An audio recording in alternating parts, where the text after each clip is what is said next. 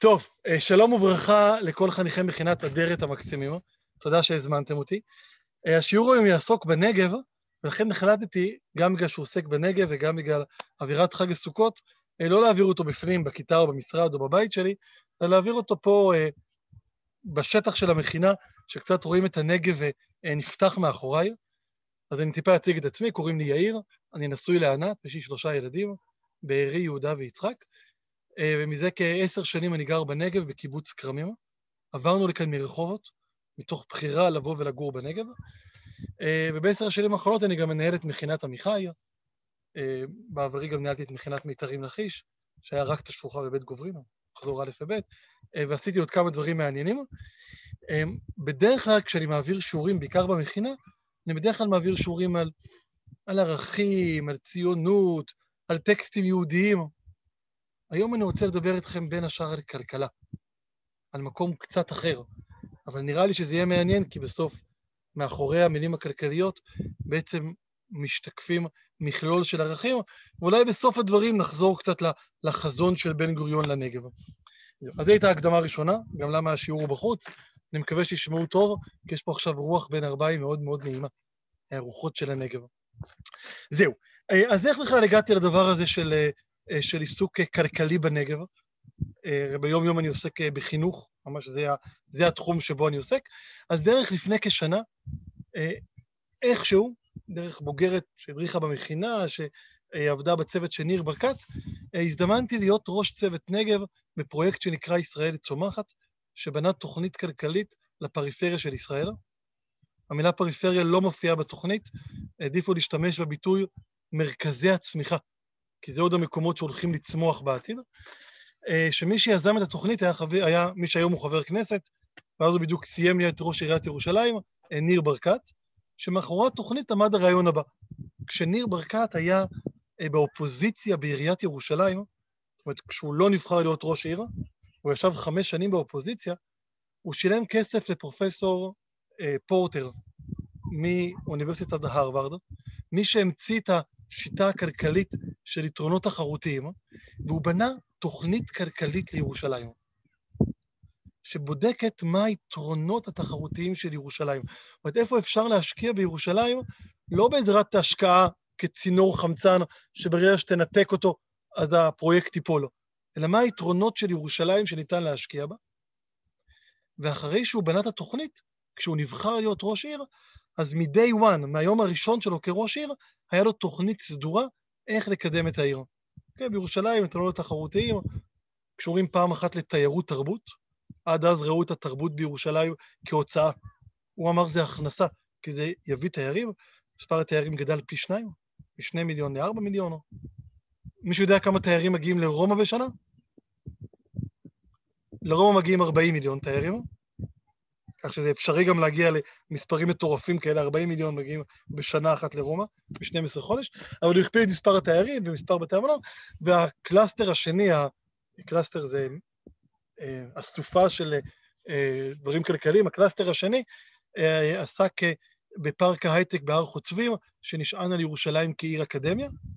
הדבר השלישי שהוא קידם זה את רעיון, את רעיון הקהילות הצעירות, שהוא דווקא לא מהתחום הכלכלי, אבל היה לו תוכנית שהוא בנה באופוזיציה, כך שביום הראשון שלו כראש עיר, כבר היה לו תוכנית. והוא לא היה צריך בהתחלה להתחיל לבחון ולבדוק ולהביא מומחים ולבזבז שנה שלמה, במיוחד שבפוליטיקה אתה אף פעם לא יודע מתי כבר תסיים את תפקידך. וכשהוא סיים להיות ראש העיר, והיה בדרך להיות אה, חבר כנסת, הוא גם חשב שהוא יהיה שר, הוא כרגע לא שר בממשלה, הוא החליט שהוא בונה תוכנית כלכלית לפיתוח של הנגב של יהודה ושומרון ושל הגליל, אוקיי? Okay? או בשפה שלנו זה היה נגב ערבה, יהודה ושומרון, גליל וגולן, אה, שלושה צוותים שפרופסור פורטר עם הצוות שלו, הוא בעצם זה שנותן את הרקע האקדמי אה, לבחינה של הדברים האלה, ולחשוב מה היתרונות התחרותיים ואיך ניתן לפתח את נגב הערבה, יהודה ושומרון, גליל וגולן. אה, הוא מימן את הפרויקט הזה מכספו, הוא אדם מאוד מאוד עשיר, שמכיר, BRM, את האקזיט הגדול שהוא עשה, צ'ק פוינט, אוקיי?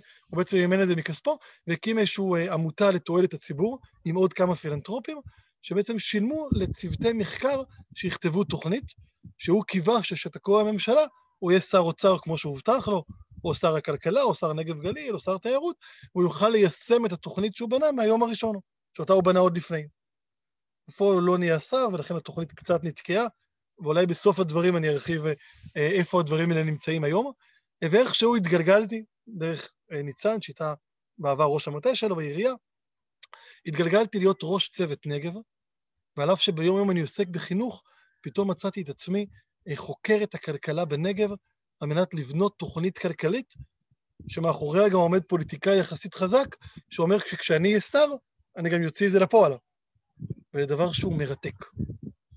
עכשיו, תוכנית כלכלית שהתג מחיר שלה הוא כמה מיליארדים, אבל למרות שהסכום כסף הוא גדול, בסוף כשאתם חושבים על זה, כן, הסכום כסף לנגב הוא 330 מיליון שקל על חמש שנים. כאילו נשמע מטורף. אבל עדיין צריך להתמקד. כאילו נניח אם מחר היו נותנים לכם חצי מיליארד שקל לשפר את מערכת החינוך. מה הייתם עושים, כן? מישהו היה אומר, הייתי מקטין את הכיתות. אז בחצי מיליארד אני חושב שאפשר להקטין את כיתות א' עד ו' מ-32 אנשים ל-31. זה סכום ענק חצי מיליארד, אבל אתה לא יכול, מספר הכיתות החדשות שתוכל לבלוט הוא לא... מישהו אומר לי, אני רוצה להעלות את משכורת המורים. אז הם היו עולים מ-10,000 שקל היום ל-10,500. זאת אומרת, על אף שזה סכום גדול, חצי מיליארד שקל, א', הוא מתפרס על חמש שנים, ואחרי זה הוא נגמר, וב', אה, צריך לחשוב, בסוף אתה צריך להתמקד במה להשקיע אותו. אפשר להחליט לשפר את לימודי המתמטיקה, לי"א-י"ב, או לעשות שינוי בלימודי האנגלית, אבל צריך לחשוב, או לשפר את החינוך במגזר הערבי, צריך לחשוב מה לעשות עם הכסף, כי כשאנחנו אה, מדברים בעולם הערכים, פתאום אומרים צריך וצריך וצריך, אבל פתאום כשאתה עובר לעולם העשייה, נותנים לך תקציב מסוים, רק על הנייר, כן? אף אחד לא הביא לי באמת 330 מיליון, אבל על הנייר זה היה הסכום שהרשו לי לבזבז, בתנאי שהוא יהיה על חמש שנים, בתנאי שהוא יהיה אה, בסדר עולה, בשנה הראשונה רק 50 מיליון, אחרי זה 75 מיליון, אחרי זה 100 מיליון על חמש שנים, מתוך מחשבה שאתה מתחיל להראות הצלחה, אבל הסכום גדל משנה לשנה, ופתאום אתה חושב על כל הדברים החשובים שבא לך לעשות, במה אתה רוצה להשקיע. זהו. עוד נקודה רק לגבי התוכנית ש, אה, שכתבתי, עוד שתי נקודות. עוד נקודה אחת שהיא תוכנית כלכלית. זאת אומרת שאני רציתי בתוכנית להוסיף, להוסיף את אה, שיפור החינוך, לדוגמה, על מנת שמשפחות צעירות יבואו לבאר שבע כי יהיה בה חינוך טוב, אמרו לי, אחי, זה לא בתוכנית. המטרה שעליה נמדדתי היא איך בעזרת 330 מיליון שקל אתה מסוגל להגדיל את התל"ג, התוצר הלאומי הגולמי, להגדיל את ההכנסות של הנגב, תראו את הציפורים מאחורה, להגדיל את ההכנסות של הנגב אה, בצורה משמעותית, כך שההכנסות יגדלו. לא רק זה, הם בהכנסות האלה הם בעצם יחזירו את ההשקעה דרך תשלומי מיסים, אה, וזה המדד. זאת אומרת, לבדוק כמה כסף היום הנגב מכניס למדינה, בלי מפעלי ים המלח, בלי סיפור המינרלים והמחצבים, ואיך אפשר להגדיל את ההכנסות. שמאחורה עומדת ההנחה שאם הנגב יכניס יותר כסף, אז by-product, כתוצאה מזה, מה שיקרה שעוד משפחות יבחרו לגור בנגב, כי תהיה עוד פרנסה. אז זו ההערה השנייה, זו תוכנית שהיא כלכלית, שמסתכלת דרך אה, החור של הגרוש, שהמטרה שלה היא להגדיל את ההכנסה של הנגב. אה, הערה שלישית, שאני לא כזה יודע איך עושים דברים כאלה, כן? אמנם אני בוגר פק"ם באוניברסיטה העברית, פילוסופיה, כלכלה ומדע המדינה, בעצם יש לי תואר בכלכלה, אבל זה לא דבר שמספיק התנסיתי בו, בטח לא ברמה הלאומית, ולכן הדבר הראשון שעשיתי זה פגשתי מלא אנשים מעניינים.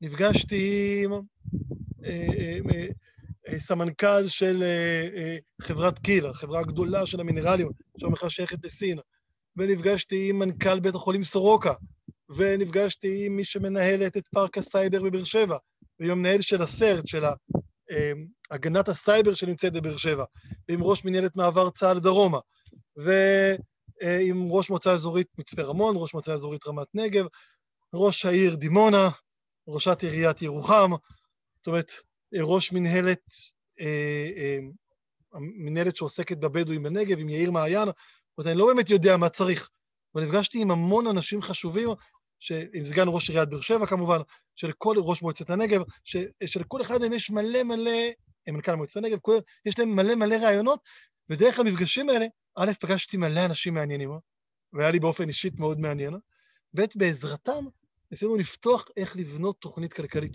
כשאני שואל אם היה לכם כסף, מה הייתם עושים? מה החלום שלכם? זהו. הערה אחרונה שאני רוצה להגיד, קצת מבאסת, אבל uh, את התוכנית הזאת עשיתי כי שילמו לי עליה, ולכן יש עליה זכויות יוצרים. היא שייכת לניר ברקת ועמותת ישראל צומחת, uh, ואני לא יכול סתם לתת לכם אותה במתנה. כן, מישהו שילם עליה כסף, אולי בעתיד גם יישם אותה, אבל הרבה מהדברים uh, כן פורסמו בכלי התקשורת, אני בעיקר אדבר על הצדדים הרחבים של התוכנית, ופחות על הטבלאות אקסל שאומרות בדיוק לאיזה חברה ובדיוק באיזה מקום צריך להשקיע בשביל להגדיל את התל"ג, שזה פשוט, עוד פעם, יכול להיות שאני יכול לבקש רשות ממי שעדיין מנהלת ישראל צומחת בשביל להעביר לכם את זה, פשוט זה לא שייך, אומנם כתבתי את זה, אבל זה לא שייך לי. יפה, אז זה היה ההקדמות. זה נראה לכם מעניין לדבר על הנגב? כחלק משבוע החברה הישראלית שלכם? תעשו כן, כן או לא עם הראש. אולי גם בסוף אספר למה אני עברתי לנגב. היה לי בית אה, ללא שכר דירה ברחובות, בית של סבתא שנפטרה. למרות הכל אני ואשתי רצינו לעבור דרומה. אולי בסוף אה, נספר גם על זה וגם על הקיבוץ שאני גר בו, הקיבוץ כרמים, שכמעט כל המשפחות פה אה, בחרו לעבור מהמרכז אל הפריפריה הדרומית. טוב, אז אני אשתף קצת מצגת, אבל כל מה שבנתונים אני גם אגיד בעל פה, שמי שאחרי זה רק יאזין, עדיין יהיה איתנו. אוקיי. יפה. אני רוצה uh, להתחיל דווקא מהטוב. לפני שאני אתן תמונת מצב קצת בעייתית של הנגב, אני שונא שאנשים רק uh, מתלוננים. אני רוצה להתחיל ולהגיד שקורים דברים מדהימים במדינת ישראל, אוקיי? זאת אומרת, שנייה, אני אעביר גם דפים במצגת. זאת אומרת שיש לנו צבא חזק. והדמוקרטיה הישראלית, על אף מה שמדברים, היא דמוקרטיה מאוד מאוד חזקה.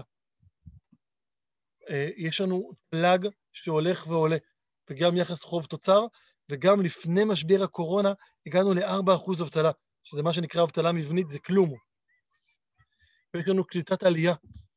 כן, אנחנו זוכרים שהמדינה הוקמה ב-48, היה פה 600 אלף איש, ואז תוך חמש שנים קלטו עוד 800 אלף איש, זאת אומרת, הם הכפילו את עצמם, אז נכון שהיה טעויות בקליטת העלייה, שראוי לבקר אותם, לתת עליהם ביקורת.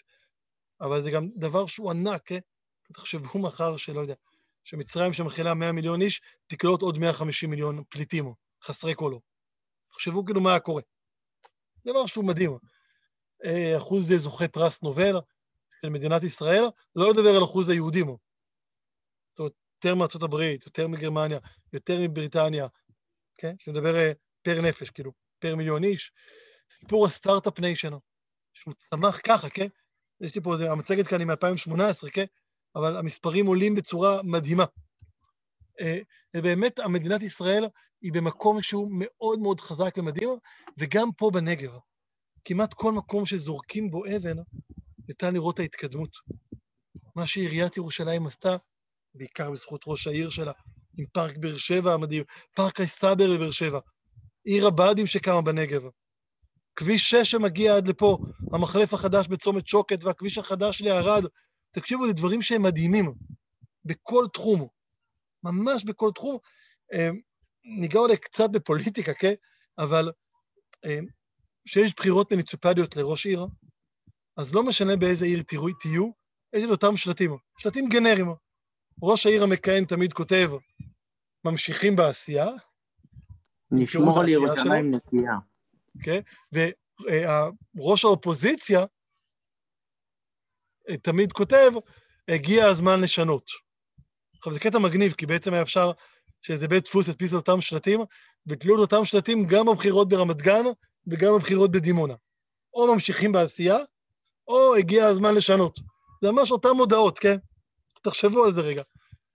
כן? אולי אחת הסיבות שנתניהו נבחר כבר עשר שנים, יש לי הרבה ביקורות עליו, אבל אולי הסיבה שהוא נבחר זה כי המצב הוא טוב. כשמסתכלים על הסיפור התחבורה, על מחלף גולני, מחלף המוביל, עמדתי עכשיו במחלף כאן בשוקת, וכביש 6 שהגיע דרומה. כשמסתכלים על תל"ג לנפש, על הרמה הכלכלית, על אחוזי האבטלה, זאת אולי אחת הסיבות שהוא נבחר עוד פעם ועוד פעם, כי כמעט בכל תחום שתזרוק בו אבן, אתה תראה שהמצב הוא טוב יותר מאשר מה שהיה לפני עשר שנים. מספר פיגועים, מספר אנשים שמתים מוות לא טבעי, בתאונות דרכים, פיגועים או רצח המשפחה. מספר, ה, אה, אה, מספר ימי המילואים שיורד למילואימניקים. אה, סיפור השלום, הביטחון, הכלכלה, התחבורה, יחסי החוץ, השמיים הפתוחים. זאת אומרת, כמעט, זאת אומרת, אולי אחת מהסיבות שהוא לא מתחלף, הרבה פעמים בתקשורת רוצים להגיד שהסיבה שנתניהו נבחר עוד פעם ועוד פעם, זה מסיבות לא רציונליות. שאנשים בוחרים בחירה שבטית בגלל פוליטיקת הזהויות. אני כאן רוצה לטעון שזה מאוד מאוד רציונלי. אם לאנשים טוב, אז הם לא רוצים להחליף. ואולי הסיבה להפגנות עכשיו, שאולי כן יחליפו את נתניהו, זה לאו דווקא בגלל המשפט, אלא כי אחוז האבטלה מאוד עלה, התל"ג לנפש מאוד ירד, הכלכלה נמצאת במקום בעייתי, ולכן אנשים רוצים להחליף. זה פשוט בחירה רציונלית ולא שבטית. לא כמו שרוצים להגיד, שזה סתם אנשים uh, עושים מה שהם רוצים. הם מחליטים uh, בחירות שהן לא... ולכן חשוב לי להגיד, לפני שאני אציג נתונים קצת קשים, שהמצב במדינה הוא מדהים. כי עיירות הפיתוח בשנות ה-50 היו המקום, כן? קודם השמעתי, לפני תחילת השיעור, את השיר של שלמה ארצי, בוא לנגב, יש שם את השורה, חתולים סופרים את יומם לאחור. כאילו הנגב זה איזה כביש בלי ששום מכונית נוסעת בו, ואיזה חתול כזה רק מחכה למות בחום של המדבר הארץ-ישראלי. כן, זה לא המצב פה. עיירות הפיתוח, מה שקורה היום בירוחם, זה מעצמה, זה סיפור מטורף. תשאלו את ההורים שלכם מה זה בשבילם ירוחם, ואחרי זה אם יש לכם נגיד חברים בציונות הדתית, תשאלו אותם מה זה בשבילם ירוחם, ותראו את ההבדל. זאת אומרת, קודם כל קורים דברים נפלאים. מדינת ישראל כולה בעשור האחרון צמחה בכמה נקודות, בגרף שהוא לא ליניארי, אלא כמו שאומרים על הקורונה, אקס פיפים, יש המילה אותי, שזה מעריכי. במדינת ישראל קורים דברים... אקספוננציאלי. בדיוק, תודה. דברים מדהימים וטובים. אבל לצד זה, כמו שאני אראה לכם עכשיו, העלייה היא לא אחידה בכל המקומות. זאת אומרת, אם בתל אביב ה start-up nation מאוד מאוד השפיע, תל אביב, ירושלים, קצת חיפה, לנגב זה לא הגיע. אם מהפכת הבריאות מאוד מאוד השפיעה על המרכז, לנגב היא לא הגיעה. ואז מה שנוצר זה שאומנם כל המדינה מתקדמת, תסתכלו על היד הימינית שלי, איך היא עולה גבוה, וגם הנגב מתקדם. המצב שלו יותר טוב מלפני עשור, אבל הוא מתקדם פחות. ואז הפערים רק גדלים. הצבא, הדמוקרטיה, הכלכלה, קליטת עלייה, הפרסי הנובל, ה start-up nation לא מתחלקים באופן שווה במרכז והפריפריה, זה נכון לכל הפריפריה, לנגב וערבה, יהודה ושומרון, גולן וגליל. טוב, אז בואו נראה קצת, דברים שהכנתי פה. קצת פרטים טכניים, זה הנגב, הקו הצפוני שלו הוא קו 200 מילימטר גשם, אוקיי? קצת צפונית לבאר שבע, במועצה אזורית בני שמעון, צומת בית קמה. בית קמה נקראת בית קמה כי עד שם גדלה הקמה, גדלה החיטה שצריכה 200 מילימטר גשם, בערבית זה נקרא ואדי אל-קמח, מקום של הקמח, כן, כאשר הגבול המזרחי זה אה, הערבה, נחל הערבה, הדרומי זה מפרץ אילת, והגבול המערבי זה גבול ישראל-מצרים, שהוא בעצם גבול קדום יותר, שקשור לאימפריה הבריטית ולמצרים. בנגב גרים היום 800 אלף איש, 550 אלף יהודים ו-250 אלף אה, אה, בדואים. היהודים באופן מאוד מפתיע, יש בנגב אה, 11 מועצות אזוריות, שזה המון לשטח כזה, זה דבר שהוא מפתיע. סליחה, יש 31 רשויות מקומיות בנגב, מקומיות ואזוריות, שזה מספר די מפתיע, שיש כל כך הרבה רשויות וכל כך מעט אנשים. זהו, אה, נדבר גם טיפה על הבדואים.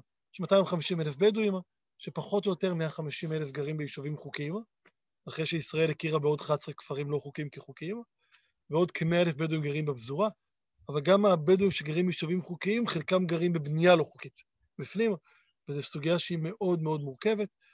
התחזית שב-2030 יהיה בנגב 600 אלף יהודים ו-400 אלף בדואים, ויהיה מיליון איש בנגב. Okay? אוקיי? ואחרי זה נדבר מה אמור לקרות בישראל 2048. Okay? ישראל עוד מעט תהיה בעשרה מיליון אנשים, שתשעה מיליון גרים בכל ישראל, ומיליון איש גרים בנגב. זה מה שיהיה ב-2030. שזה מאוד מעט, שרק מיליון גרים בשטח כזה גדול, ותשעה מיליון מצטופפים בכל השאר, אבל זה המציאות שאליה אנחנו הולכים. אני רוצה להסתכל על כמה דברים.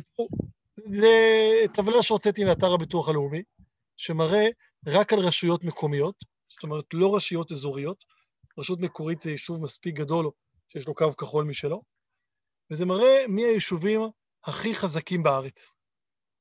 אוקיי, אז מי היישובים הכי חזקים בארץ? מספר אחת זה, או ביישובים הכי חזקים, בעשרת היישובים הכי חזקים בארץ, לצד יישוב שאתם בטח מכירים אותו כמו סביון, או כפר שמריהו, יש שלושה יישובים בנגב שהם בין שלושת היישובים, מתוך העשר הכי חזקים בארץ, שלושה הם נגבים, מיתר, להבים ועומר, שהם באשכול סוציו-אקונומי אחד, הכי גבוה. סליחה, עשר, הכי גבוה. זהו. מי הם עשר המועצות האזוריות, המקומיות, הכי חלשות בארץ? מאילת ועד קריית שמונה? מתוך עשר המועצות המקומיות הכי חלשות בארץ, שמונה נמצאות בנגב. חורה, כסייפה, לקיה, נווה מדבר, ערערה בנגב, רהט, שגב שלום ותל שבע. ועוד שתיים ביהודה ושומרון, שתיהן חרדיות, מודיעין עילית וביתר עילית.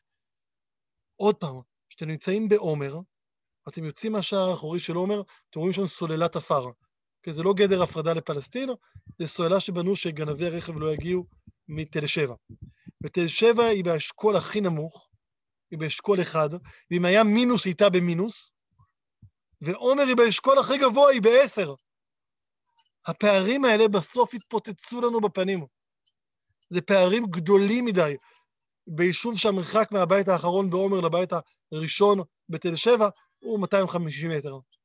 ופתאום נכנס לתל שבע, עשיתי סיור עם שני פרופסורים אמריקאים שבאו מטעם פורטר לארץ מהרווארד, ונסענו מעומר, וביקשתי שתפתחו את השער האחורי מפיני בדש, נפגשנו עם ראש המועצה אה, אה, של עומר, ואז נסענו לתל שבע, ופתאום אתה רואה שם תרנגולות ועיזים ברחוב, וילדים ערומים, ממש סלאמס, שהם מטר מהיישוב הכי חזק. הדבר הזה הוא בעייתי. אני לא מדבר על אי שוויון בין הנגב לבין תל אביב, אני מדבר על אי שוויון בתוך הנגב. נדבר טיפה על רפואה. מי רוצה להגיד לי את שמות בתי החולים שיש באזור תל אביב? בואו נתחיל. איכילוב, נכון? ואסותא הפרטי בתל אביב, ותל השומר, ואסף הרופא, נכון? מי עוד? ובלינסון. וולפסון, קפלן. ווולפסון. קפלן נגיד רחובות, אבל וולפסון עדיין בפנים. כן, שמנו פה שישה בתי חולים שנמצאים, בבני ברק נגיד מעייני ישועה שם, שלא קוראים לו. יש פה שבעה, שמונה בתי חולים במאה מטר רבוע האלה של תל אביב, כן? בכל הנגב יש בית חולים אחד סורוקה. קטע. זאת אומרת שכשאשתי רוצה ללדת, אין מתחרה. היא לא יכולה לבחור באיזה בית חולים בא ללדת. אבל יש גם את אסותא ואשדוד ואת ברזילי. אז יש את יוספטל באילת, אבל הוא לא מספיק גדול להיות בית חולים, אוקיי? ואסותא באשדוד, זה קצת שאלה למה אני בדיוק קורא נגב. כי גם בטבלה שלי קודם, שמספר האנשים, אשדוד ואשקלון לא נמצאים שם, בטבלה. בסדר, אשדוד ואשקלון הם חלק ממחוז דרום, אבל הם לא חלק ממשרד נגב גליל. שאלה שצריך לדבר עליה, בדיוק איך לחשב את מי לשים בפנים, האם אשדוד בפנים או לא, בסדר? אבל אם אשדוד בפנים, יש גם באשדוד, אני מסכים. אבל אם אשדוד לא בפנים, אז יש כאן, לדבר הזה יש מחיר, כן? יש פה טבלאות קצת, כן? של מספר מיטות אשפוז פר אלף איש, בין תל אביב לבין הדרום, וגם מספר רופאים. כן, אמנם יש יותר רופאים בדרום מאשר בצפון, אבל מספר מיטות זה 1.45. והדבר הזה בסוף משפיע. יותר תינוקות מתים בדרום מאשר המרכז. עכשיו, זה קשור גם לאוכלוסייה הבדואית, ולמספר הלידות והלידות בגיל מבוגר. זאת אומרת, אני לא רוצה, הדברים הם הוליסטיים, אבל הנתון הוא נתון.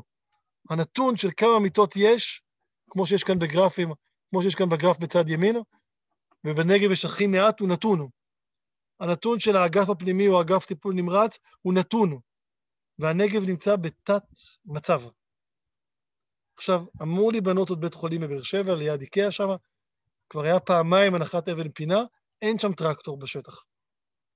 אוקיי. קצת על מבחני המיצב, מבחני המיצב שנעשים במקרה הזה בבית ספר היסודי.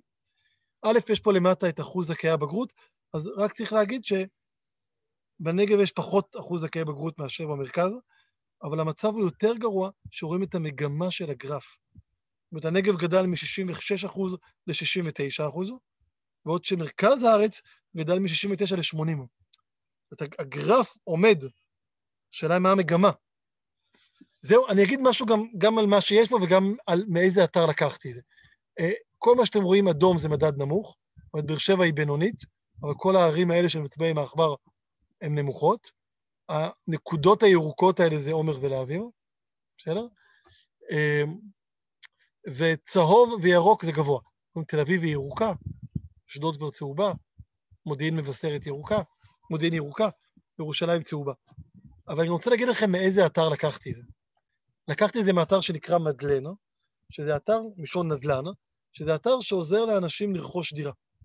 הוא אומר לאדם שרוכש דירה, בוא תקבל כל מיני נתונים. תשלם כסף לאתר, ואז תראה אה, מה הרמה של הרחוב שאתה הולך לגור בו. כמה, בכמה מכרו שם דירות אחרות, כמה אנשים ברחוב גרים בשכירות. ואותו אתר, אתר, כשאתה בא לעבור דירה, מספר לך על הבית ספר הקרוב אליך, מה היו תוצאות מבחני המיצב בבית ספר היסודי. ואני עשיתי זום אאוט, להסתכל על הערים, שזה מתחבר. זאת אומרת שזוג צעיר שבא לרכוש דירה, זה הנתון שעליו הוא מסתכל. יש לו ילד בגיל חמש, שנה הבאה עולה לכיתה א' שהוא יהיה בן שש, והוא רוצה שלילד שלו יהיה חינוך טוב, אז הוא נכנס לאתר, כזה, הנתונים שהבאתי הם לא נתונים של המדינה, הם נתונים של אתר האינטרנט שבא לשווק דירות.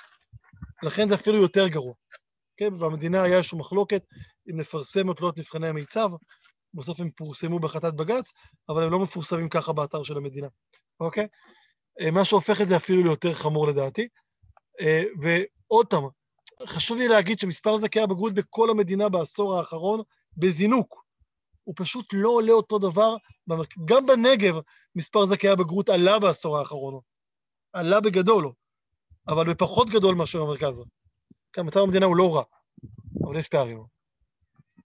טוב, אני רוצה קצת להזדרז, גם שלא לא לדכא אתכם.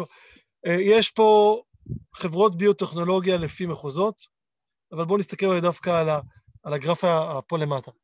נסתכל אולי על, על חברות הייטק. אז הגרף הענק הזה שמכיל 76 אחוז, זה חברות הייטק שנמצאות במרכז. עוד 8 אחוז בירושלים, עוד 8 אחוז בחיפה, עוד 5 אחוז בכל הצפון, ורק 3 אחוז מחברות ההייטק, זה לא סטארט-אפ אלא זה הייטק, נמצאות בנגב. שרוב ה-3 אחוז האלה זה חברת אינטל בקריית גת, וה-30 חברות שנמצאות בפארק הסייבר בבאר שבע. אוקיי? זאת אומרת, אומת ה start-up nation היא נכונה, אבל כשזוג היזמים בבאר שבע רוצה להקים סטארט-אפ, הוא עובר לרחוב רוטשילד בתל אביב. זה קשור לכל מיני דברים, זה קשור לכך שאם בעבר הסטארט-אפ היה אה, בגראז' של הבית מאחורה, היום דווקא בסטארט-אפ צריך לדבר עם אנשים כמוך. שאני אפתח את ה-QR ואתה תפתח את ה-IP וביחד נעשה את זה, ולכן הם רוצים להיפגש ביחד בבית הקפה ברוטשילד. ולכן כל, זו תופעה עולמית של עמקי סיליקון, שאנשים עוברים לניו יורק, לקליפורניה, לתל אביב, בשביל לפתח הייטק, וכל שאר המדינה מתייבשת, לא רק בארץ. אבל זה אומר שה start-up nation מגדיל בענק את התל"ג בישראל, אבל לא באופן שווה.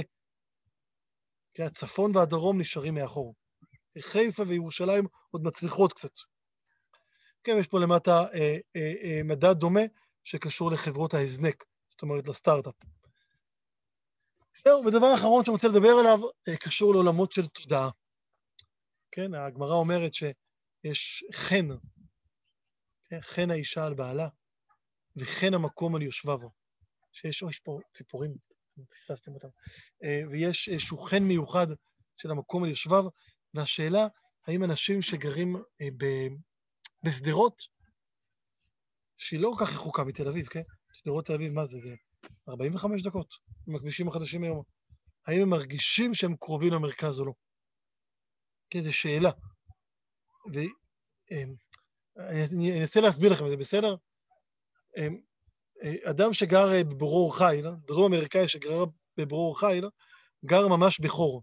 יש לו צרכנייה, וכשהוא רוצה לקנות בגדים, או ללכת לרופא שיניים, אז הוא נוסע לעיר שדרות. שם יש רופא שיניים ויש אה, ביג שמוכר בגדים. וכשהוא רוצה בגדים לחתונה, או לעשות פעולה רפואית יותר מורכבת, אז הוא נוסע לעיר הגדולה באר שבע. כן, שדרות היא עיירה, ואז נוסעים לעיר היותר גדולה, כן? אבל למרות הכל, הקיבוצניק בברור חיל מרגיש שהוא גר במרכז העניינים. יש ערימה של חבר'ה על הדשא, שר שלום חנוך למיליו של מאיר אריאל, והדשא של הקיבוץ זה המרכז, עם החברת נוער, והתנועת נוער, והבריכת שחייה, והצרכנייה הקטנה, והפאב הקיבוצי. ולכן למרות שהוא במובן מסוים יותר פריפריאלי מאשר שדרות, יש לו תודעת גאווה. והאדם שגר בשדרות מרגיש שדופקים אותו. יש לו תודעה פריפריאלית. כי פריפריה זה מושג מתמטי שקשור להיקף של המעגל, לעומת הסנטר. הוא מרגיש שהוא הפריפריה, שהוא בהיקף ולא במרכז. וזה גם משהו שהוא תודעתי. אז אם נסכם את מה שאמרתי עד כה, במדינת ישראל קורים דברים נהדרים. עכשיו בקורונה יש משבר נוראי, והמשבר הכלכלי עוד לפנינו.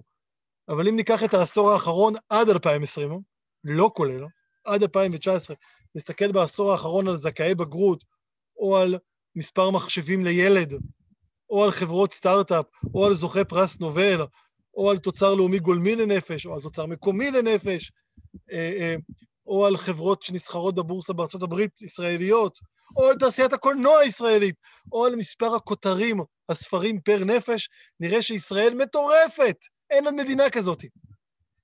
אבל אם נחלק את זה לפי אזורים גיאוגרפיים, נגלה שאכן בישראל נכתבים יותר ספרים פר נפש מכל מקום בעולם. אבל כמה ספרים נכתבו בנגב בשנה האחרונה? על ידי סופרים מדימונה, או מרהט, או מאילת, ולא מירושלים תל אביב. כמה סטארט-אפים נוצרו בנגב? איך התל"ג של הנגב משפיע? כמה זוכי פרס נובל הם מאוניברסיטת בן גוריון, ולא מאוניברסיטת, מהאוניברסיטה העברית או אוניברסיטת תל אביב, אוקיי? נגלה שהמדינה היא בצמיחה, עוד גם הנגב יותר טוב מלפני עשר שנים, אבל הצמיחה לא מתחלקת באופן שווה. וזו דבר שצריך להסתכל לו בעיניים.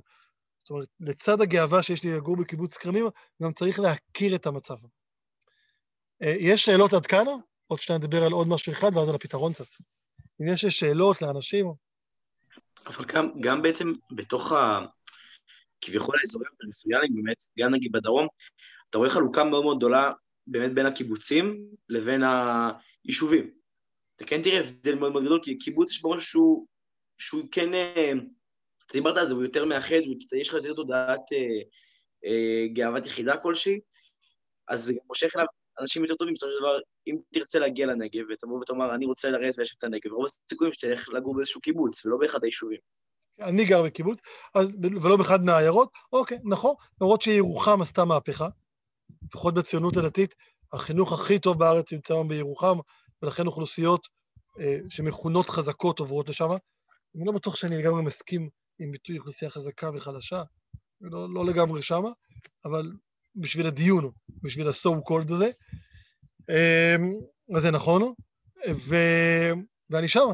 זהו. אני יחד איתכם אכנס פנימה, שתראו אותי, כי התאורה פה בחוץ, השמש שקעה. אני שנייה גם אכנס פנימה, ואז תראו אותי טוב יותר. אני אדליק את האור ולא אחבר אותו. הנה. אוקיי, אז אני מסכים עם מה שאמרת בעיקר. הדברים שלך, הדברים שלך בעיקר היו נכונים, והשאלה באמת אבל איך ליצור את אותה תודעה גם במקומות שהם לא הקיבוצים, ש, שאותם, שאותם בעצם הרגע הזכרת. טוב, בסדר, אז שם אנחנו נמצאים, צריך להסתכל על זה בעיניים. נדבר על עוד משהו אחד, ואז קצת על התוכנית שהייתי שותף לכתיבה שלה. לא לבד כתבתי אותה, אלא עם הרבה מאוד אנשים טובים. טוב, הגרפים הבאים הם מתוך אה, תוכנית של תנועת אור, אור משימות לאומיות, של רוני פלמר, שמטרתה ליישב את הנגב והגליל.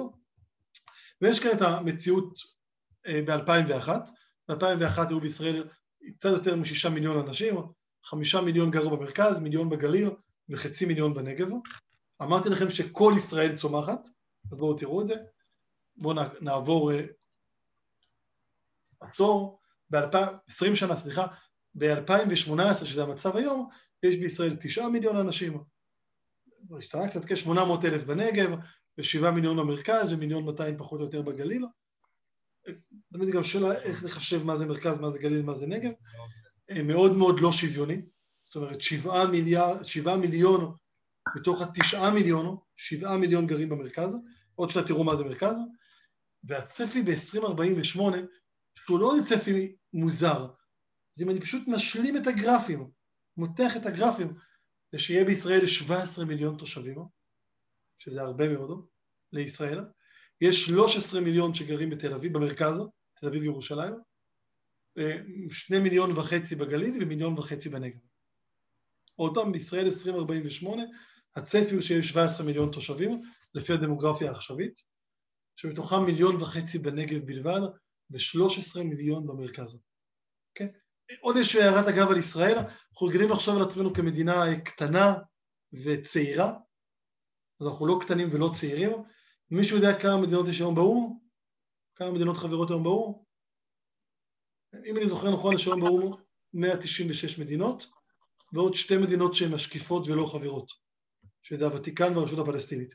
אז יש 198 חברים באו"ם, 196 מדינות ועוד פלסטין והוותיקן. אה, כשישראל הוקמה, היה באו"ם פחות או יותר 70 מדינות. זאת אומרת, רוב מדינות העולם הוקמו אחרינו. עוד פעם, רוב המדינות הוקמו אחרינו. כן, בישראל יש היום תשעה מיליון אנשים, שזה די הממוצע. נכון שיש מדינות ענק, כמו ארה"ב או כמו מצרים, אבל אנחנו בערך כמו שוודיה, כן? כמו מונגוליה, ואפילו בשטח שלנו אנחנו לא מדינה כל כך קטנה ביחס ל-196 מדינות בעולם, אנחנו כן קצת ייחודיים בהרבה אנשים על מעט שטח. כאילו מונגוליה היא מדינה ענקית שיש בה גם תשעה מיליון איש. אבל בזה אנחנו כן קצת שונים, אבל אנחנו לא מדינה, זאת אומרת, דבר שגם אותו צריך להכיר. עם כל הייחודיות שלנו, שחזרנו אחרי אלפיים שנה, גם צריך להכיר שאנחנו לא מדינה צעירה ולא מדינה קטנה. יפה. אז, אז למה זה כזה נורא? מישהו יכול להגיד, מצוין, אם זה ההתפתחות הטבעית, בוא ניתן ליד הנעלמה ולשוק החופשי לעשות את שלו, ונגיע לישראל 2048, 100 שנה להקמתה, ויש 13 מיליון איש במרכז, מיליון וחצי בנגב ושני מיליון וחצי בגליל, מה הבעיה? זה מצוין. אנשים אוהבים לגור אחד ליד השני, זה לשמור על שטחים פתוחים בנגב ובגליל, לצופף את האנשים במרכז, ואז יש שטחים פתוחים שאנשים מהעיר יוכלו לנסוע עליהם. מה רע בזה? אז נקודה אחת זה הצפיפות שתהיה בכביש. כן? ההנחה היא שאם המצב התחבורה יהיה כמו עכשיו, אנשים יעמדו חמש שעות ביום בפקקים במרכז. כן? אני שם על זה כוכבית, הרכב האוטונומי יכול כל כך לשנות את עולם התחבורה, שלא הייתי, לא הייתי חותם על הנתון הזה. מבחינת דיור, משבר הדיור הולך לגדול בענק במצב שנגיע ל-12 מיליון איש שגרים במרכז. אה, לא אמרתי רק מה זה מרכז, אולי נראה את זה אולי בשקף הבא, אבל המרכז כאן זה השובל הזה שנוצר מתל אביב ועד ירושלים. זאת אומרת, גדרה עד חדרה פעם אחת, יוצרים איזשהו קו, ואז משולש שהקודקוד הבא שלו הוא בירושלים, וזה עובר דרך מודיעין שוהם, בית שמש, שעל פי התחזיות מאוד מאוד יגדלו, דרך מבשרת פרוזדור ירושלים שיגדלו עד בואכה ירושלים, זה כאילו המרכז, ושם יגורו 13 מיליון איש. שנייה, זה כבר אמרתי, ולדבר הזה, מהגרף הבא, עוד שנייה נגיד אותו בעל פה למי שמאזין ולא רואה, הגרף הזה שישראל, תנועת אור עשתה אותו יחד עם עמותת, עמותה שהקימה ישראל 2048, בעצם מראה את הכל, אוקיי? זה המצב היום ב-2018. שימו לב שמחיפה עד לאשקלון, אם אתם פותחים את המשולש עד לירושלים, אני עושה עם הידיים שלי, שם היום גרים שבעה מיליון איש, מתוך תשעת המיליונים שגרים בישראל, בקו הזה מחיפה ועד אשקלון, עם בטן לירושלים, וב-2048 יגורו שם 13 מיליון איש. הוא יהיה צפוף בטירוף. ובמקום זה, אומרים אנשי תנועת אור בישראל 2048, וזה גם הייתה המסקנה שלנו בישראל צומחת, וזה הגרף הירוק, לעומת הגרף האדום, הם אומרים בואו ניצור שלושה מרכזים. מטרופולין תל אביב-ירושלים, מתל אביב דרך מבשרת מודיעין עד ירושלים, מטרופולין חיפה והצפון עד לכרמיאל, ומטרופולין דרום, שכוללת באר שבע, אופקים, שדרות נתיבות, דימונה וירוחם, וליצור שלושה מטרופולינים. מה פירוש מטרופולין? אה, בבאר שבע אין גן חיות. כשילד מבאר שבע רוצה לראות חיות, הוא נוסע לגן חיות במרכז. אם באר שבע היא מטרופולין, אז אמור להיות בגן חיות. היא מטרופולין בפני עצמה. Okay? אוקיי? שהוא רוצה רופא מומחה, הוא לא צריך לנסוע לתל אביב. זה הכוונה במטרופולינו. כן, תחשבו על דוגמת גן החיות, כן, בבאר שבע יש תיאטרון, תיאטרון באר שבע, אבל הוא לא ברמה של הבימה והקאמרי. ובכלל, תספרו כמה תיאטרון יש במרכז, כן, הבימה והקאמרי, והאוהל ותיאטרון גשר, עכשיו נתחיל לספור את התיאטראות של הפרינג', הם תגלו מספר מטורף. בבאר שבע יש את תיאטרון באר שבע. היום גם יש תיאטרון בדימונה. טוב, אה, אז זה השאלה איך מגיעים לזה. כמה זמן עוד נשאר לי? 13 דקות. 13 דקות, בסדר גמור. אני לא, אני לא אחרוג מהזמן, בסדר מתוקים? למרות שהתחלתי בחמש דקות איחור. אה, אז זה התמונה הרצויה של שלושה מרכזים, ולא מרכז אחד. אוקיי? מדהים. קצת נראה את זה גם פה. הופ, הופ, הופ, גרפים יפים. כן, איך להפוך את זה, את הדרום, כן? שיהיה פה דיסני ליד דימונה, תוכנית שבאמת קיימת. יהיה פה מרכז טכנולוגי ערבי ברהט, ואת מרכז רכב העתיד, עיר אוניברסיטאית, אוקיי? ויש בעצם אה, מרכזים. אני לא ארחיב על זה כרגע, בגלל הזמן, אבל שלושה מרכזים. יש לישראל 2048 אה, אתר יפהפה, שבמקום שיהיה 13 מיליון מתל אביב וירושלים, בואו נעשה 9 מיליון מתל אביב וירושלים, ו-4 מיליון בנגב ו-4 מיליון בגליל. עכשיו, לדבר הזה יש אמירה. אה, אה, יש דילמה האם לעשות רכבת לקריית שמונה. אז אומר החשב הכלכלי במשרד התחבורה, והחשב הכלכלי באוצר, קריית שמונה קטנה מדי, אין טעם. למה שתהיה רכבת לקריית שמונה? היא קטנה. אבל אם אתם חושבים על כך שבעתיד יגורו בגליל ארבע מיליון איש, אז בואו נבנה את זה עכשיו. אם, הרי עכשיו עושים בתל אביב רכבת תחתית. הדבר הזה הופך את העיר, מפריע לסוחרים, נורא.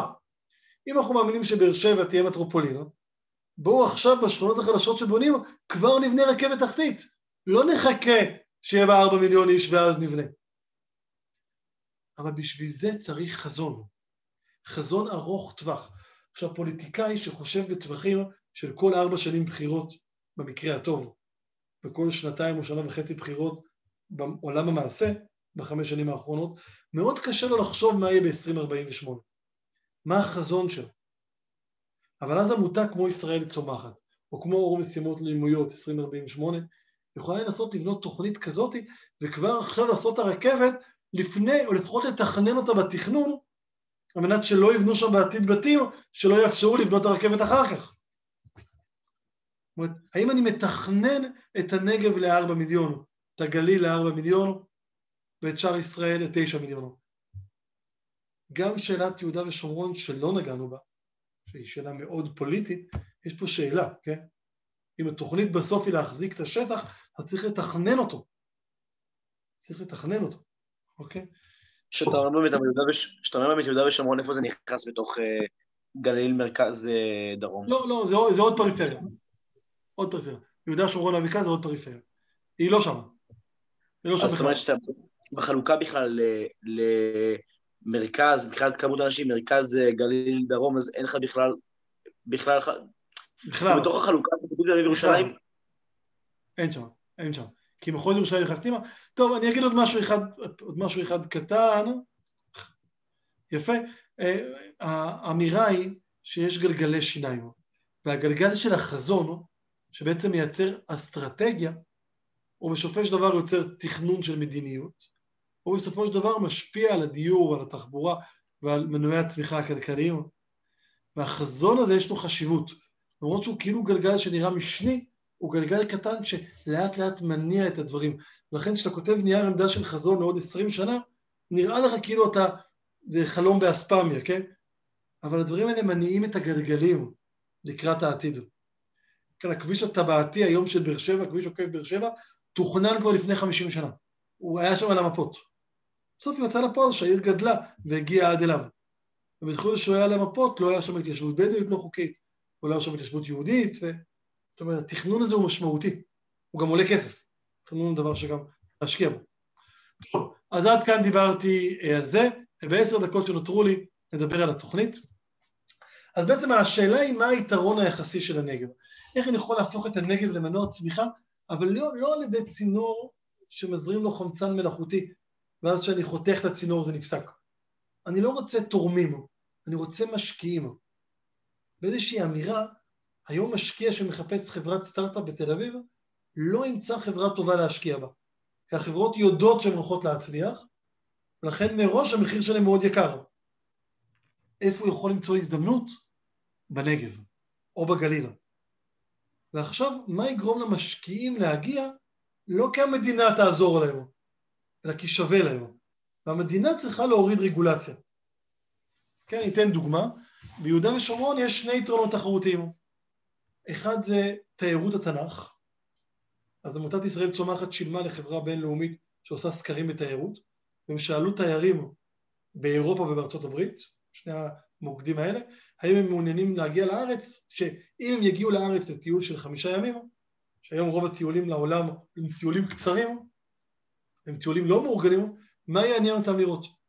אז ברור שכולם מגיעים לתל אביב, ועוד יום בירושלים, באגן הקדוש, סיעת הקבר, הכותל, הר הבית, בדרך כלל עוד יום בים המלח מצדה. האם מעניין אותם להגיע לקבר אברהם, לאברהם טומבו? האם מעניין אותם להגיע לשילה? והתשובות היו שכן.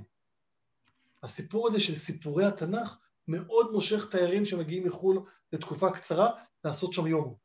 וזו הכנסה כלכלית שיכולה להכניס כסף ליהודה ושומרון, גם ליהודים וגם, לה, וגם לערבים שגרים שם. יתרון תחרותי נוסף ביהודה ושומרון זה אזורי תעשייה שיהיו על קו התפר, ושבהם תהיה עבודה זולה. זאת אומרת, אם מישהו רוצה להקים נגרייה, או מתלבט אם להקים אותה בראש העין, או להקים אותה בברקן, בברקן יהיה לו כוח עבודה יותר זול. עכשיו אולי זה לא טוב חברתית, כי זה אומר שהאבטלה בישראל תעלה, בישראל הקטנה. לא יודע אם זה טוב או לא טוב, כן? אבל כלכלית שווה לו להשקיע בזה. מה שהמדינה צריכה לעשות, לעשות תשתית.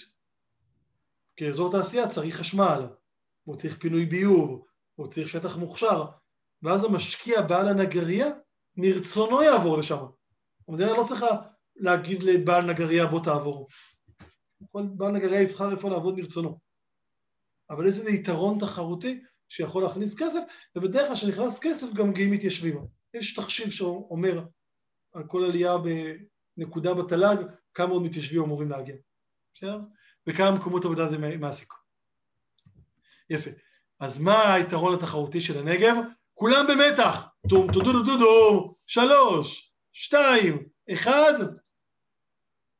שלושה קלאסטרים כלכליים בנגב, הייטק וסייבר, תיירות מדברית ו DeserTech. DeserTech זה מילה שהמצאנו אנחנו, שהיא הכי מעניינת, ובה אני רוצה לעסוק, כי אני גם הייתי ראש צוות DeserTech, שהתעסק בעיקר בזה, בזמן המעט שנותר לי, אני אגע בזה ממש ממש בקצרה. אה, סיפור הסייבר הוא לא cluster קלאסי, אבל המדינה השקיעה המון בלהקים את פארק ההייטק, וברגע ש-8200, כמו שמופיע פה בחלק הדרומי, אה, התכנות, ברגע ש-8200 יעבור לאזור לקיה, ליד צומת שוקת, ליד לקיה, אז יהיה אדם שירצה לעשות אה, איזשהו סטארט-אפ, בעיקר שעוסק בהגנה והתקפה, באיך להגן על חשבונות הבנק שלנו, או איך חלילה לתקוף, ויחשוב איפה הכי טוב לי להקים את הסטארט-אפ שלי. האם להקים אותו בבאר שבע, או ברחוב רוטשילד בתל אביב? הוא ירצה להקים אותו בבאר שבע, כי הקרבה ל-8200 והקרבה לפארק הסייבר של המדינה, לסייבר הצה"לי, שעכשיו בונים אותו בפארק הסייבר, יגרום לו לרצות להגיע לשם, לא כי הוא יקבל לזה הטבות, כי זה שווה לו. המדינה צריכה לדאוג שיש שם חוות שרתים גדולה, ושיש שם שטח, ושיהיה מבנים מתאימים להייטק.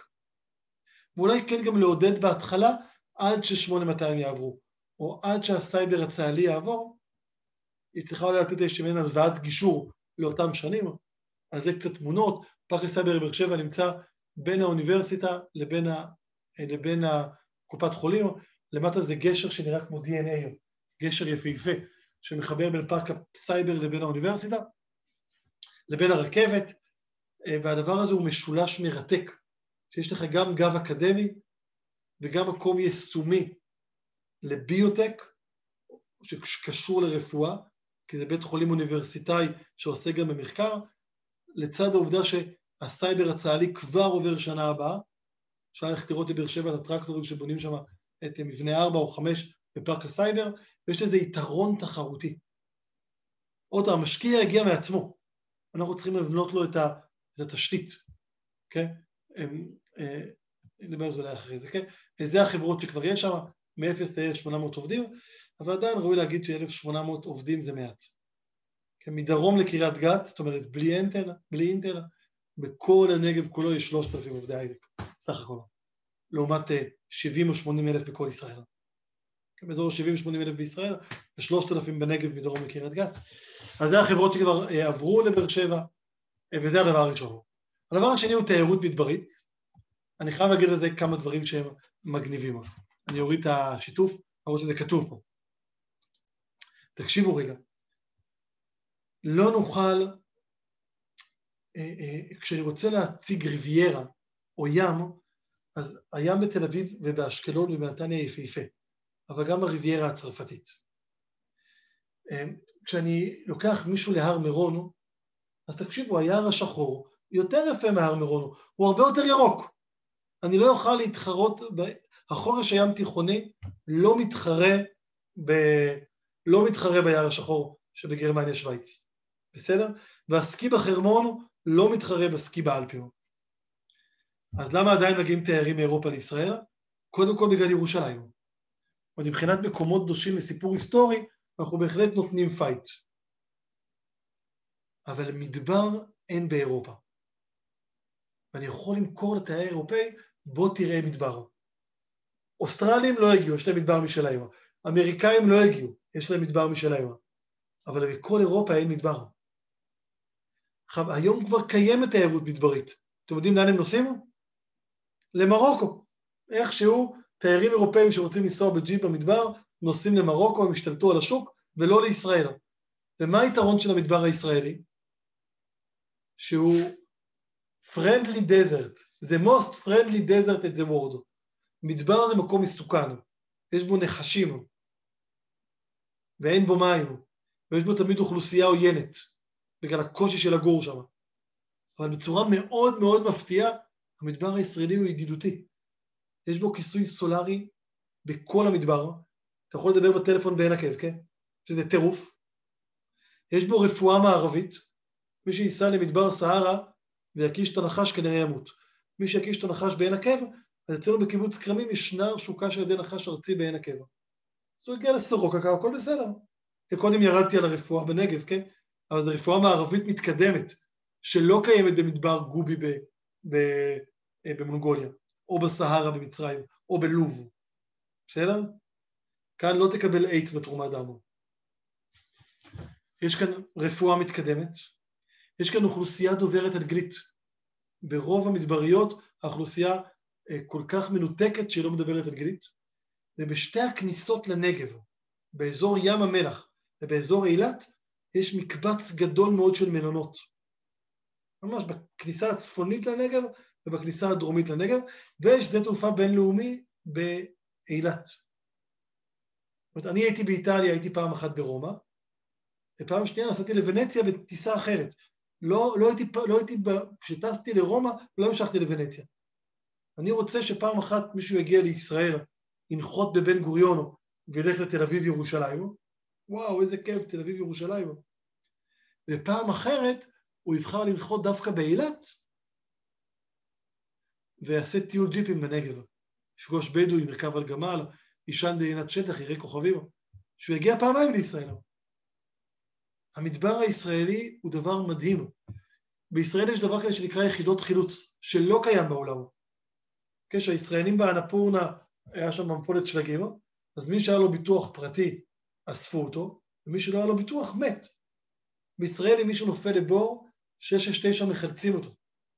המדבר הישראלי הוא משהו מאוד ידידותי, הוא גם לא כזה גדול. זאת אומרת, הקרבה לכביש היא קרובה, אתה לא נעלם עד אינסוף.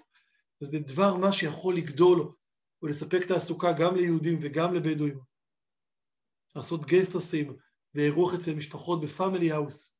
כן, עכשיו בקורונה כמובן זה נפסק, ואילת עצמה צריכה להיות hub תיירותי, ודבר שצריך להשקיע בו, מתוך מחשבה שזה העתיד. אוקיי? אז זה השירותי רפואה ויחידות חילוץ וסימוני השבילים, אבל סתם, נגיד, התחבורה הציבורית בנגב לא בנויה לתיירות. אין, אין אוטובוס בבוקר שנוסע מהמלון בים המלח ומוריד אותך בתחילת מסלול ובערב מחזיר אותך. זה לא קיים, כי לא חשבו על זה. טוב, נגיע לדזרטק ובזה נסיים. אז הדזרטק מחולק לשלושה דברים, לאנרגיה, אה, חקלאות מדברית, אני אסתפק בזה, אה, באנרגיה ובחקלאות, באזור אילת, בסיפור של אה, חקלאות ימית, שהוא נושא מרתק, כל כך מרתק ללמוד אותו, אז מה שאתם רואים פה, במפה בצד שמאל, איפה שהאדום מאוד מאוד שווה להקים אנרגיה סולארית. בכתום פחות ובצהוב לא שווה, אוקיי? זה אומר שאם מישהו רוצה לעשות שדה סולארי, עדיף לשים אותו בנגב ולא לשים אותו בתל אביב. הוא פשוט ירוויח יותר כסף. בגרף מצד ימין אתם רואים את אזור השטח הבנוי, שבתל אביב במרכז הוא מגיע לאזור 70 אחוז, מול, מול הדרום ש-3 אחוז, הדרום, האדמה, הרבה, יש הרבה שמש והרבה שטח פנוי. זאת אומרת שאני לא צריך לתת כסף לאנשים שיבנו אנרגיה סולארית בנגב. הם יעשו את זה לבד. אני כן צריך לשנות את הרגולציה. זאת אומרת, לאפשר לקיבוצים ולמושבים לשים אנרגיה סולארית בלי חילופי שטחים לתעשייה שהם מפסידים. לעשות שינוי רדיקלי ברשות החשמל ובמונופול של חברת החשמל. כבר יש היום חברת חשמל פרטית, כבר יש חל"פים לחיצור חשמל, אבל עדיין 70% מהשוק הוא של חברת חשמל, ויש שם סיפור שלם שאני לא אלאה אתכם, שקשור לרגולציה, שחברת חשמל לא אוהבת שעוד שחקנים חדשים נכנסים. יש דבר ענק שקשור לאגירת חשמל. במובן מסוים היה אפשר לנתק את הנגב מחברת חשמל, שהנגב ייצר חשמל לעצמו. ושקווי החשמל שהיום מוליכים חשמל הם מאשקלון אל הנגב, יעבדו הפוך, ויוליכו חשמל מהנגב לתל אביב, חשמל סולארי ירוק. אבל בשביל שהנגב יחיה על אנרגיה סולארית, צריך לאגור את האנרגיה ביום בשביל להשתמש בה בלילה. ונושא ההגירה הוא נושא שעוד לא הגיע למיצוי טכנולוגי. אבל צריך לחקור אותו, צריך להביא כסף למחקר שעוסק בתחום ההגירה, ולעשות כבר מכרזים לשדות סולאריים שמשלבים בתוכם הגירה.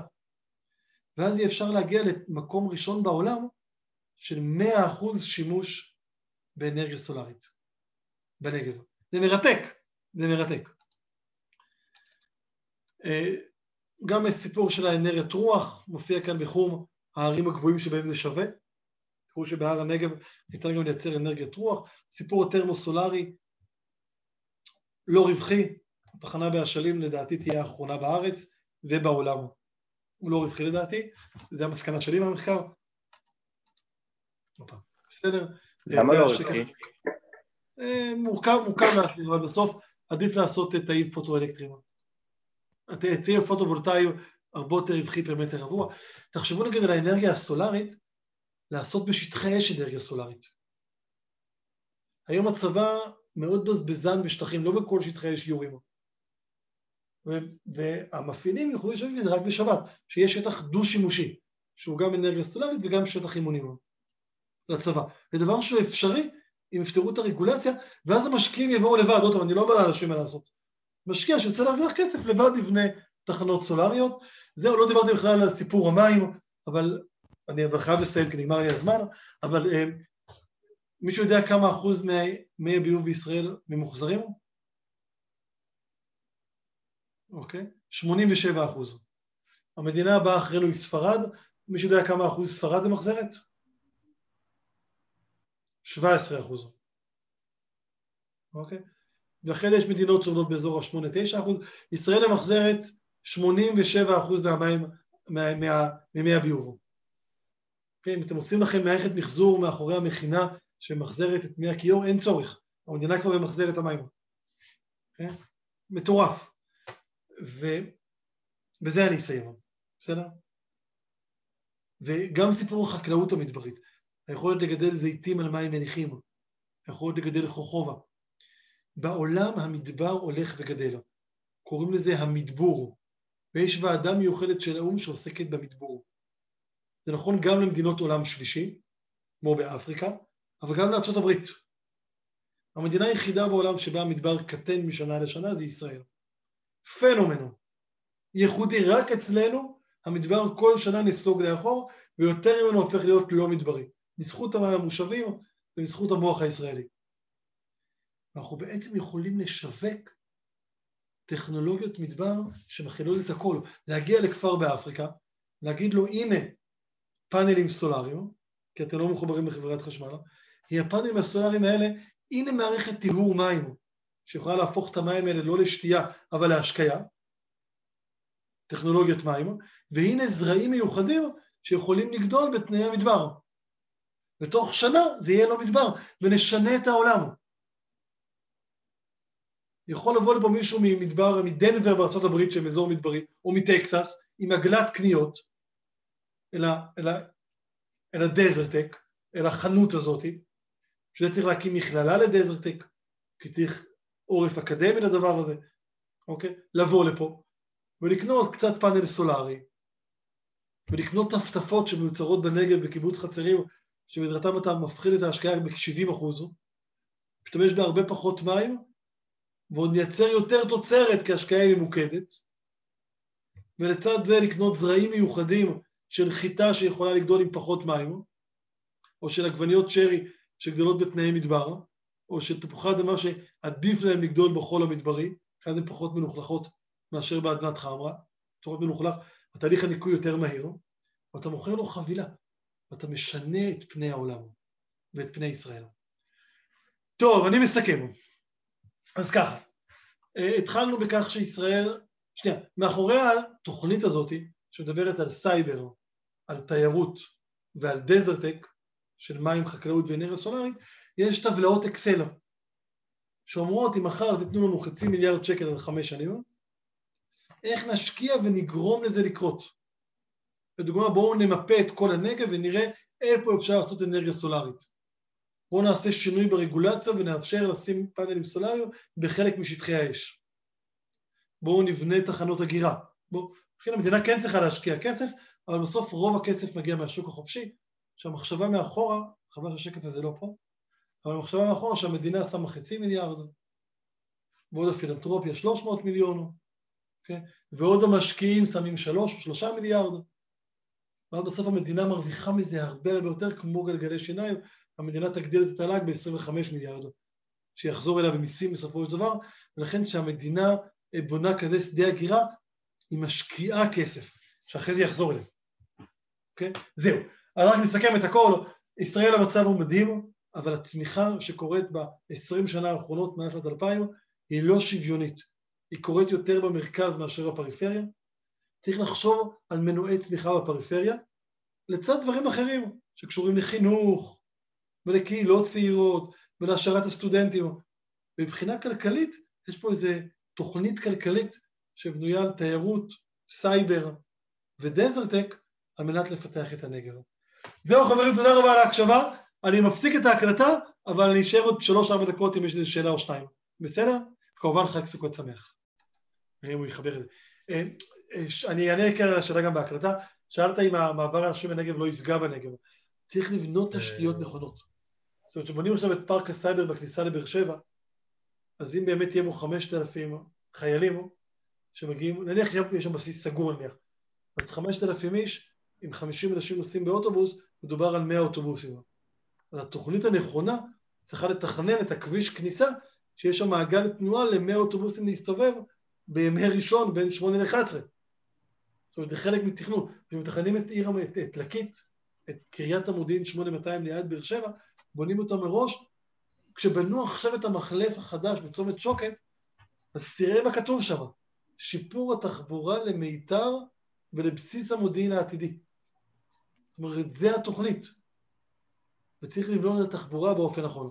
נגעת גם בסיפור שדה התעופה, אני אגיד עליו משהו, וגם משהו על הרכבת לאילת, כי זה מגניב, בסדר? שדה תעופה בנגב יזניק את הנגב. לך על זה. שדה תעופה ליד דימונה, זאת הפיכה של נבטים לשדה תעופה בינלאומי, יספק עשרות אלפי מקומות עבודה של לואו-טק, של סבלים שסוחבים מזוודות, כן? שזה בדיוק מה שחסר לאוכלוסייה הלא משכילה הבדואית בנגב, וזה ישנה את הנגב בטירוף. וזה גם לא כזה רחוק. בסוף אין מקום בנתב"ג. ואדם שגר ברחובות ורוצה לנסוע לחו"ל, הוא יכול לנסוע לנתב"ג, רחובות נתב"ג זה חצי שעה, ורחובות נבטים זה שעה וחמש דקות. זה בכל מקום צריך לנסוע, כן? אז יהיה עוד חצי שעה נסיעה, וזה יזניק את הנגב. יש גם תוכנית מגניבה לבנות דיסנלנד ליד דימונה. זה נשמע הזוי, אבל זה מאוד לא הזוי. את הדיסנלנד של המזרח התיכון, הוא בעצם יהיה ליד שדה התעופה הבינלאומי, וזה גם שדה תעופה שיעסוק בסחורות. כל מה שאתם מזמינים בעליבאבא ומגיע בהטסה, ולא באונייה. חבל לפרוק אותו בנתב"ג, באזור שכל מטר רבוע בו שווה הון תועפות, ואפשר לבנות שם בתי מגורים. שדה תעופה בנגב יאפשר גם אזור תפעולי מאוד מאוד גדול לחבילות, שמגיעות בהטסה מחו"ל. כל ההטסה של החבילות תעבור לשם, ולא לנתב"ג, שיתפנה להוביל עוד נושאים. וזה שינוי מהותי. וזה גם יפתור חלק מהבנייה הלא חוקית בנגב, כי בשביל הבנייה של האזור, של השדה תעופה הזה, יצטרכו לעשות הסדרה של כל אזור, אה, מה שנקרא חבל ערד. יפה. משהו על הרכבת לאילת, תקשיבו, זה טירוף מה שאני חייב הולך לספר לכם, וזה מגניב. הרכבת לאילת לא בונים בשביל שאתם, חבר'ה צעירים, תוכלו לנסוע ולהשתכר במגרש חנייה ליד קניון מול הים. לא בשביל זה, אוקיי? בונים מזה כי כל אונייה שעוברת בתעלת סואץ צריכה לשלם מס למדינה המצרית. והסינים, שמשווקים לכל העולם תוצרת באוניות, משלמים שם המון המון מס. אומרים הסינים, אנחנו נעשה פריקה באילת, נגדיל את הנמל באילת עם רצועת ים שתיכנס כמעט עד לשדה התעופה. רצועת ים ענקית, בעצם נפנה את נמל אילת הקיים לעוד אזור רחצה, ונעשה ים מלאכותי עם תעלת ענק שתיכנס פנימה כמעט עד לשדה התעופה, בשביל איפה באילת. שמה הגורנים יורידו מהאוניות לרכבת מסע, הרכבת תסיע את זה לאשדוד, באשדוד כבר הסינים בונים היום נמל סיני, יורידו את זה בנמל הסיני באשדוד, ומשם ישווקו את זה. והעגורן שמוריד את המכולה, הנסיעה ברכבת והמסע על האונייה באשדוד, תהיה יותר זולה מאשר הדלק של הסיבוב של תעלת סואץ והמס. מה הבעיה? שברגע שיבנו תעלת סואץ יבשתית, א', המצרים מאוד בלחץ מזה, ב', מה שיקרה זה שהמצרים יורידו את המס בתעלת סואץ. על מנת שלא כל המדינות המזרח הרחוק יעברו בישראל. אומרים הסינים, ברגע שהם יורידו את המס, אנחנו עדיין נמשיך להעביר 30% מהסחורות ברכבת לאילת. אוקיי, זה מה, שהם, זה מה שהם מתחייבים כלפינו. בסדר? שזה גם כמובן סוג של טירוף.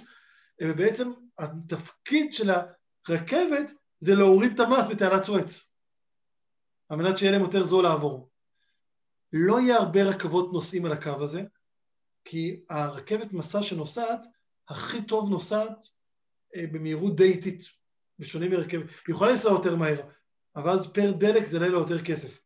מבחינה כלכלית עדיף לנסוע 30 קמ"ש ולא 100 קמ"ש, ותהיה בעיקר רכבת מסע, אבל היא גם תשמש נוסעים כמה פעמים ביום להסיע נוסעים מנהריה, חיפה, תל אביב, שדרות, דרך דימונה לאילת. היא גם מאוד תעזור לתושבי הערבה, גם יש לה פגיעה אקולוגית, למי שמכיר את הסיפור. זהו, הסיבה שכרגע הרכבת הסינית לא מתקדמת, זה בגלל התנגדות של האמריקאים. היא גם תעבור ליד הכור האטומי וליד נבטים, יש שטח תפעולי ענק ליד שגב שלום, באזור שבעתיד יחובר עם שדה תעופה הבינלאומי. זאת שדה התעופה והרכבת משלימות זו לזה. זהו, יש מלחמת סחר בין ארה"ב לבין סין, ובהקשר הזה כרגע הסיבה הרשמית שאנחנו לא בונים את הרכבת זה כי הירוקים מתנגדים. אבל off the record, ישראל קצת שמחה שהירוקים מתנגדים, כי כרגע האמריקאים לא נתנו לזה אור ירוק לתוכנית, אבל זה גם שינוי של הנגב. כי האזור התפעולי ליד שגב שלום גם ייתן עוד המון מקומות עבודה. וגם זה דבר, אה, זה אבל דוגמה לדבר שכבר עבר את שלב התכנון. הוא לא בוצע, אבל בסוף הוא יקרה אם לא עכשיו עוד עשרים שנה. הוא עבר את שלב התכנון, שזה שלב מאוד מאוד משמעותי. טוב, חברים, אנחנו באמת נצטרך להיפרד. אני רוצה לאחל לכם מועדים לשמחה, ואני רוצה לאחל לכם שתעברו לגור בנגב. הנגב הוא ארץ ההזדמנויות. אל תבואו לגור בנגב כי אתם מרטירים שרוצים להקריב, ואוי לא, אני רוצה להקריב למה? בואו לגור בנגב כי פה זה ארץ ההזדמנויות. כי פה יש קהילה, וחינוך, ומרחבים וכמו שהמחקר שהייתי שותף לו מראה, גם הזדמנות כלכלית להרוויח. זהו חברים, בהצלחה, בהצלחה גם בסגר, שיהיה לכם שמחת תורה שמח, אה, אני מקווה שהשיעור ענה לציפיות.